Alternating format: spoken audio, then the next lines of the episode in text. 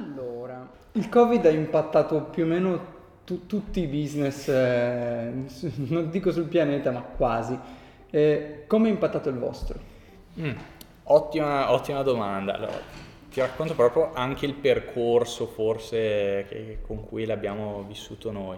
Doccia fredda perché immaginatevi una società che comunque fa tutto un lavoro per preparare le raccolte e si rende conto che alcuni settori sono completamente non interessanti per gli investitori di colpo. Noi avevamo una raccolta sul tema della cultura, del turismo, sapevamo che per non si sa quanti mesi non, non l'avrebbe considerata nessuno e ci sono stati n casi eh, così. Quindi una delle attività è stata quella nel brevissimo di riorganizzare un po' tutte quelle che, tutta quella che è la pipeline. Alcune purtroppo cancellarle, altre spostarle in là nel tempo e eh, in alcuni casi anche andare, andiamo su nuovi settori, andiamo su nuove tipologie di business eh, da coinvolgere. Altro tema ad esempio è quello, adeguiamo le valutazioni, sicuramente le società mediamente subiranno un colpo, non si può far finta che non stia succedendo qualcosa, quindi eh, se si vogliono convincere gli investitori bisogna dare qualcosa in più. Quindi quello è un tema. Altro argomento è che noi dovevamo andare a eh, gestire le raccolte vecchie. Cosa sarebbe successo a tutte le società che hanno raccolto milioni di euro nel complesso nel corso degli anni?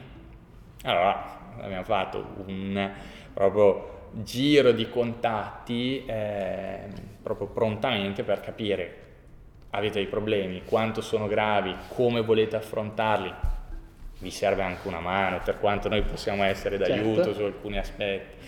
Ehm, e quindi insomma abbiamo fatto questa analisi, i cui risultati sono stati interessanti. Il primo elemento è che forse le società che hanno raccolto tramite eh, equity crowdfunding, quindi si sono capitalizzate, avevano un po' più di strumenti, un po' più di ossigeno per superare quei mesi che si trovavano di, di fronte. Altro tema, naturalmente ci sono stati i settori colpiti pesantissimamente, ma fortunatamente se guardo nel complesso l'impatto sulle società finanziate è stato in tanti casi molto limitato, assente, in alcuni casi addirittura positivo.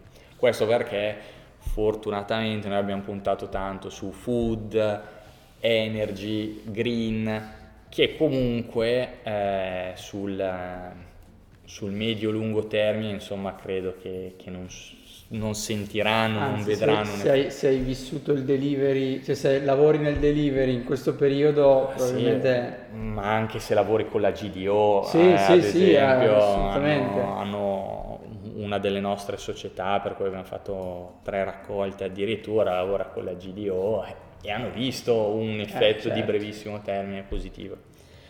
Eh, però insomma andia- andando oltre eh, abbiamo trovato grossissime difficoltà dal punto di vista operativo. In Italia anche il fatto di dover andare dal notaio, poi adesso ci sono state un po' di deroghe, però gli atti di aumento di capitale non erano prioritari, quindi i notai diciamo se ne riparla certo. più in là in quasi tutti i casi. Quindi non potendo fare gli atti di aumento di capitale non si possono neanche fare le offerte di equity certo. crowdfunding. Al tempo stesso eh, c'è da fare il servizio fotografico, i video, non si poteva fare niente, quindi noi abbiamo avuto proprio un momento di eh, proprio rallentamento fortissimo delle, delle, attività, ne abbiamo approfittato per riorganizzare un po' di cose certo. e prepararci per, per la ripresa. Non, non, è stato tempo buttato, anzi penso di non aver mai lavorato così tanto come in quel periodo lì quasi. Però ehm, dopo... dopo c'è stato appunto una, una volontà di, cioè una maggiore attenzione al tema degli aumenti di capitale finora le imprese italiane hanno detto noi ci finanziamo in banca, quello nel 90% dei casi diciamo è il, l'atteggiamento. Si è scoperto che quello non era una garanzia, non, non, è automatico accederci e soprattutto a un certo punto il credito non viene più concesso. Se stai attraversando dei momenti di difficoltà oppure eh, hai un, un piano di investimenti che la banca non capisce oppure ci sono altre problematiche operative perché anche loro hanno avuto certo, tante problematiche certo, operative, certo. lo sappiamo eh, a quel punto lì inizi a pensare magari a altre strade, anche all'equity crowdfunding. Dal lato investitori sono successe delle altre cose interessanti, ovvero ad esempio per chi investe in startup innovative e PMI innovative il beneficio fiscale è stato innalzato da decreto dal 30 al 50%. Adesso eh, registriamo a pochi giorni la conversione, speriamo non ci siano sorprese. Però insomma la volontà del governo è sicuramente positiva e non è l'unica cosa, ci sono altre misure che favoriscono le start-up, le PMI innovative e i loro investitori e non solo, ci sono anche misure che favori, favoriscono scusa, la ricapitalizzazione delle imprese, delle PMI.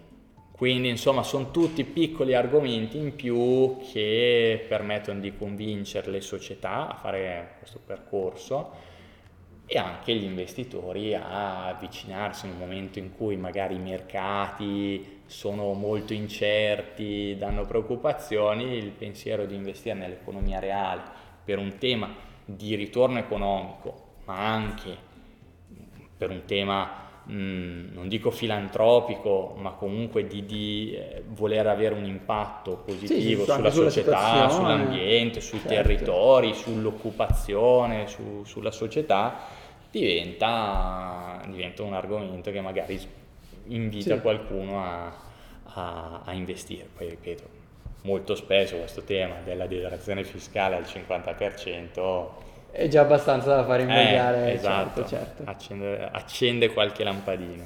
Ci sta.